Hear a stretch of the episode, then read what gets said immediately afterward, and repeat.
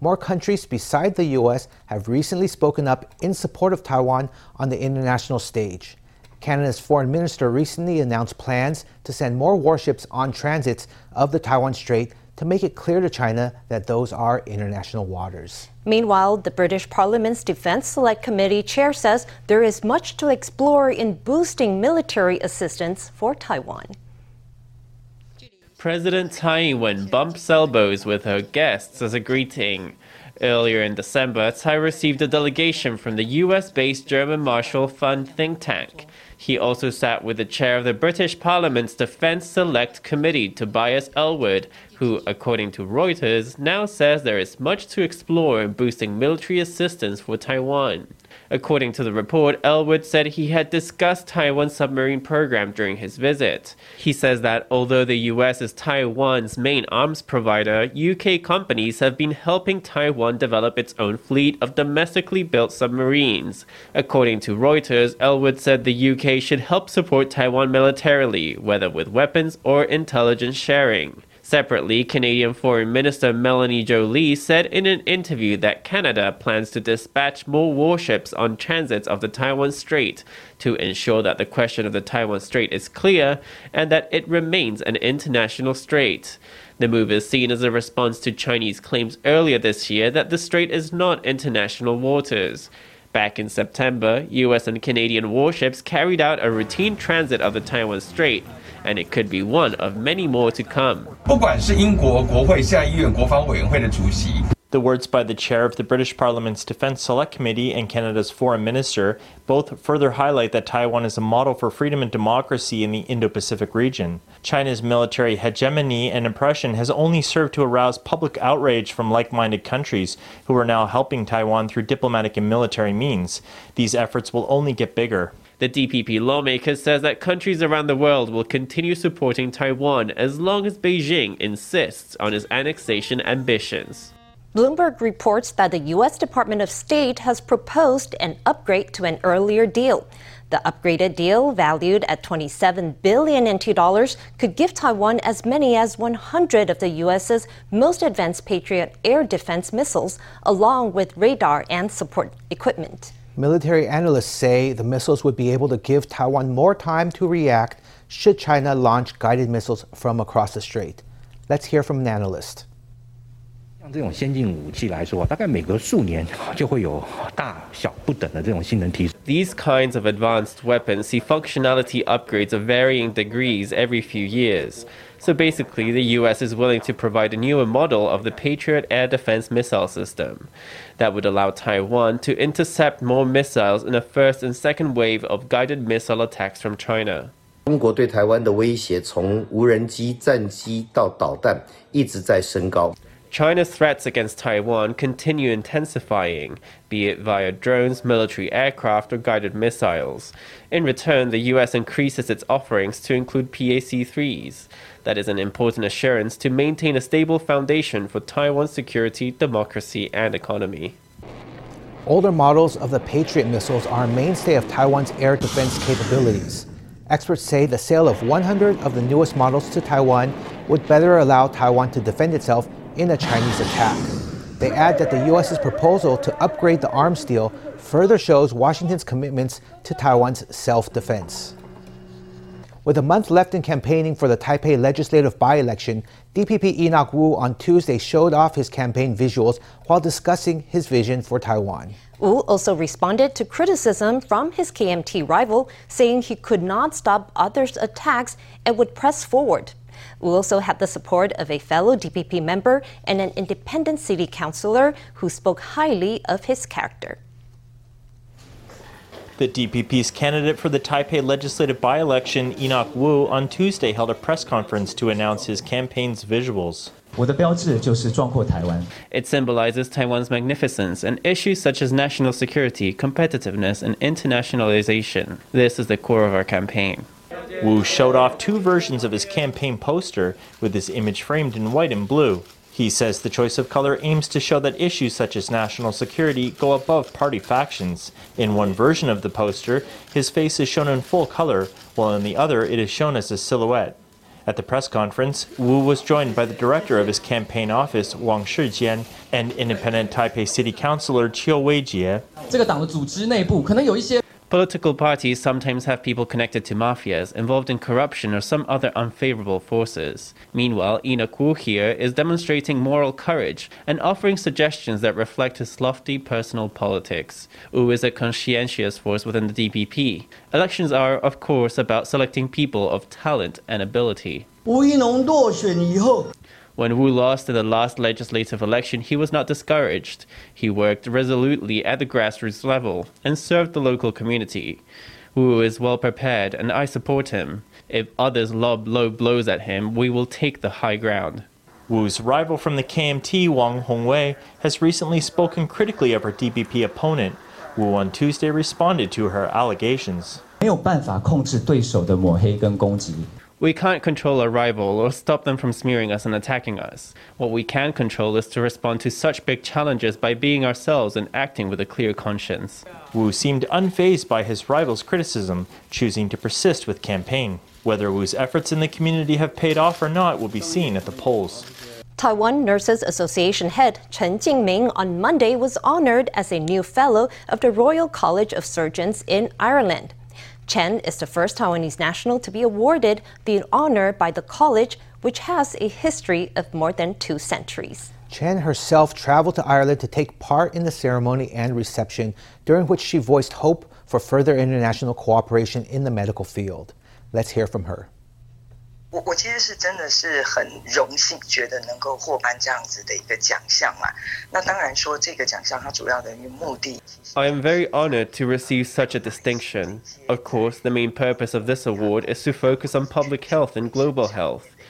Through its network of academicians, the Royal College of Surgeons in Ireland can be seen by the whole world. I think this distinction is awarded with that in mind. Chen is currently a professor at National Cheng Kung University. She's also a member of the DPP and is expected to take over as lawmaker at large after the election of Zhou Chunmi for Pingdong Commissioner in the recent elections. Chen says that with the award, she hopes to continue pushing for more international exchanges in nursing to push the field for- forward. Have you ever tried savory rice pudding? This traditional snack was a staple in Old Taiwan. Also known as Wa Gui, it's especially good as a pick me up for an afternoon snack. Up on Alishan Highway in Jiayi County, a second generation chef is bringing rice pudding into the 21st century. We spoke to Lu Yiru about how you bring Taiwan's traditional cuisine to Generation Z. High on Alishan Highway in Zhongpu Township sits this rice pudding shop. It's known far and wide for its traditional handmade rice pudding, both savory and sweet. 很好吃啊，小朋友吃的啦。那个地跨不感哦。 The sweet pudding slides out of its mold, revealing the boba at the bottom and filling the room with the scent of brown sugar. This is the trump card of the shop's owner. it's so silky but chewy as well. The brown sugar is delicious and the flavours go so well together. Actually, many young people don't really have strong childhood memories of our traditional Taiwanese snacks. So I want to offer slightly unusual, innovative flavours to get more people to notice our traditional Taiwanese cuisine. It's not just boba rice pudding on offer. Azuki bean is another big crowd pleaser. Liu Yiru is the second generation to run the shop. Not content to merely follow tradition, she's trying out her own creative flavor combinations. Who knew boba was what savory rice pudding was lacking? 我们有试过蛮多种口味啊，比如说薏仁啊、红豆啊、绿豆啊。 We've tried quite a few flavours like Job's Tears, Adzuki bean, green bean, Earl Grey tea, boba milk tea, anything you can think of. We even tried using the local dragon fruit to just see how it would come out. In the end, we felt that the boba and Adzuki bean were the best fit. Liu says that different boba pearls all have their own taste. It took her three months of trials with different types to hit on the perfect recipe. Whatever's next, head up Alishan to find out. A number of factors have impacted global financial markets, including inflation and war. One expert says it's still not the time to buy or sell investments, but that next year looks set to present both opportunities. Housing prices are unlikely to drop, but those looking to buy stocks should watch the market in the first quarter, he says. The economy and the stock market will fall, fall, fall, and will hit the bottom. Under the impact of the pandemic, the Russian invasion of Ukraine, high inflation, rising interest rates, tensions in the Taiwan Strait, and other geopolitical factors, it's been a dark year for the financial market. If you have stocks now, don't sell them. If you don't have any stocks, you can keep waiting to buy. The three dawns are when inflation cools, when the economy falls, and when interest rates stop rising. Huang says stocks may continue down into next year, presenting a good time to invest. He says the market will start slow and finish high over the course of the year, and those selling on a high may see a 25% return on investment. Meanwhile, the public has also been eyeing the real estate market. When it comes to housing prices, rising interest rates means prices are unlikely to fall. The expert says that although markets will still be impacted by energy, financial, and geopolitical risks in 2023, there is no need to be overly pessimistic, as the turn may come in the second half of the year. Semiconductor giant TSMC is soon to hold a ceremony to mark the delivery of its first batch of equipment for its new fab in the U.S. state of Arizona. Already, the company's logo is visible at the fab site, and construction is moving forward at full throttle. The mayor of Phoenix says she hopes the city welcomes TSMC and hope that it creates a favorable business environment for the firm. 民视新闻团队带您来到美国亚利桑那州凤凰城的北边，带您一窥沙漠中的护国神山。Even from a distance, you can see the plant with construction machinery moving about. This is TSMC's Fab 21, which is currently under construction in the U.S. state of Arizona. It will soon hold a ceremony to take receipt of its first batch of equipment, marking a milestone for Taiwan U.S. cooperation in semiconductor manufacturing. An excavator digs up the ground as workers put the TSMC logo on the side of the building. Among the attendants at the upcoming ceremony are US President Joe Biden, TSMC founder Morris Chang, and Taiwan's de facto ambassador to Washington, Hsiao Bi-khim. Representatives from TSMC's main suppliers will also be present at the event. We hope that these plans by TSMC will be successful and that more clients in the semiconductor sector find our chemical products interesting. When it first started, the government encouraged Taiwanese firms like us to join in the plan. TSMC supplier Changchun Petrochemical has a factory in Casa Grande, just one hour by car away from TSMC's fab in Phoenix. In an exclusive interview with FTV, the mayor of Phoenix said that the city has experience in supplying water and electricity for semiconductor operations, as Intel already has operations in Arizona. It's really an honor for us that TSMC chose to expand in Phoenix, business friendly city with a great natural environment and wonderful universities. We plan ahead to make sure we can deliver the best business climate and conditions for TSMC. The mayor says she hopes TSMC will bring more opportunities for Phoenix to develop. With the semiconductor giant ready to take root in the city, anticipation is in the air. Celebrated German conductor Jun Märkl has conducted several world leading orchestras during his career. Since the start of 2022, he has even based in Taiwan as the music director of the National Symphony Orchestra. So, what's in store for the coming year for the orchestra? FTV's Stephanie Yang takes us in for a closer look at what Märkl has planned for the 2023 season. Jun Märkl became the National Symphony Orchestra's music director in January 2022. Hailing from Germany, Märkl has conducted several world leading orchestras, such as the Cleveland and Philadelphia orchestras and the Czech Philharmonic, before taking up his current role as NSO music director.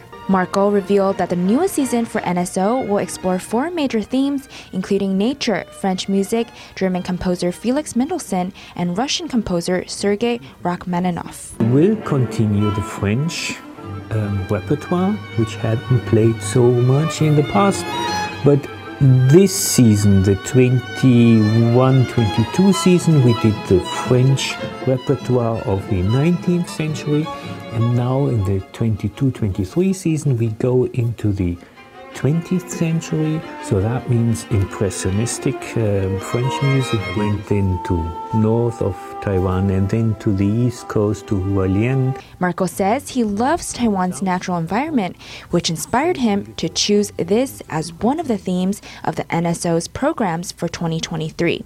Nature is uh, one of the really strong topics we will talk about or play and make music about in the coming season.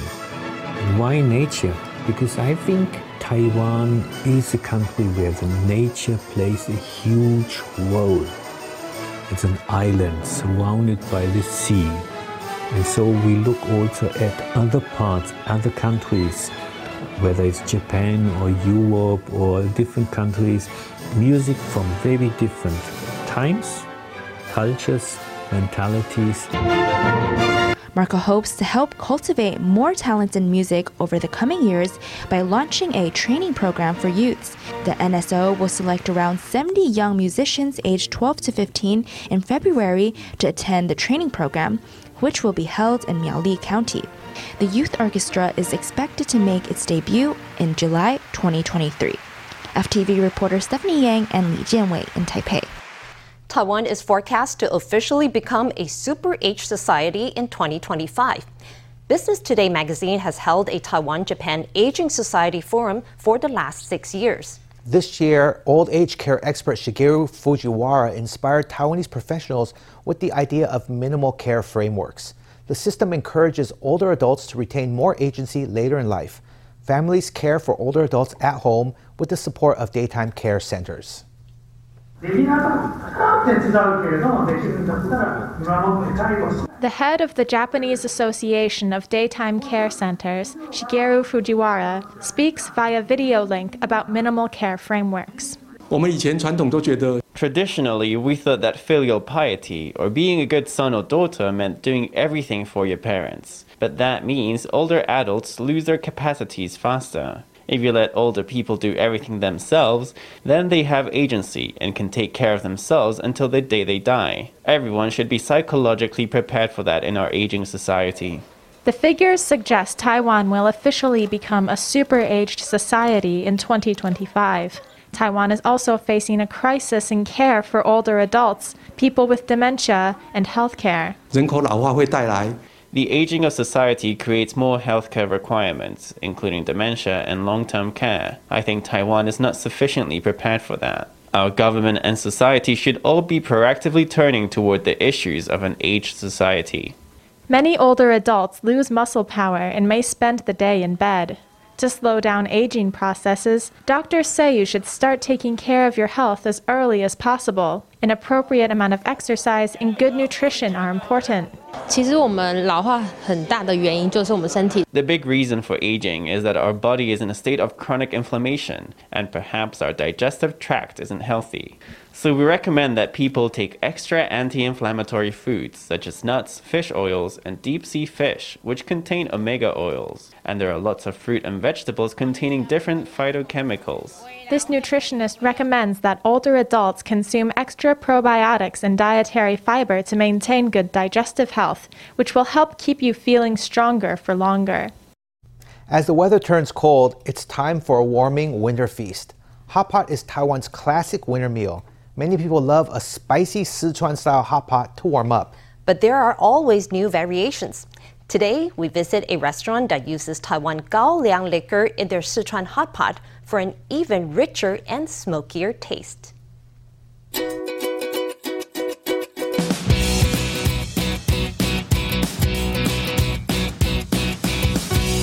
This spicy hot pot has flame shooting out of it. The chef added Gaoliang liquor to the pot.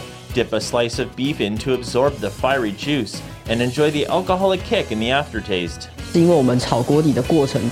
When we built the base of the broth up, we sauteed it in a little rice wine. And then I realized that it tasted even better for the Sichuan hot pot if we used Taiwan Gaoliang liquor. The chef drizzles chili oil on the beef and then adds a small glass of gaoliang. As soon as the flames are lit, the alcohol starts to evaporate, leaving a smoky flavor behind. Then, spicy soup goes into the mix. Aside from dipping meats, you can order this traditional Sichuanese spicy beef dish.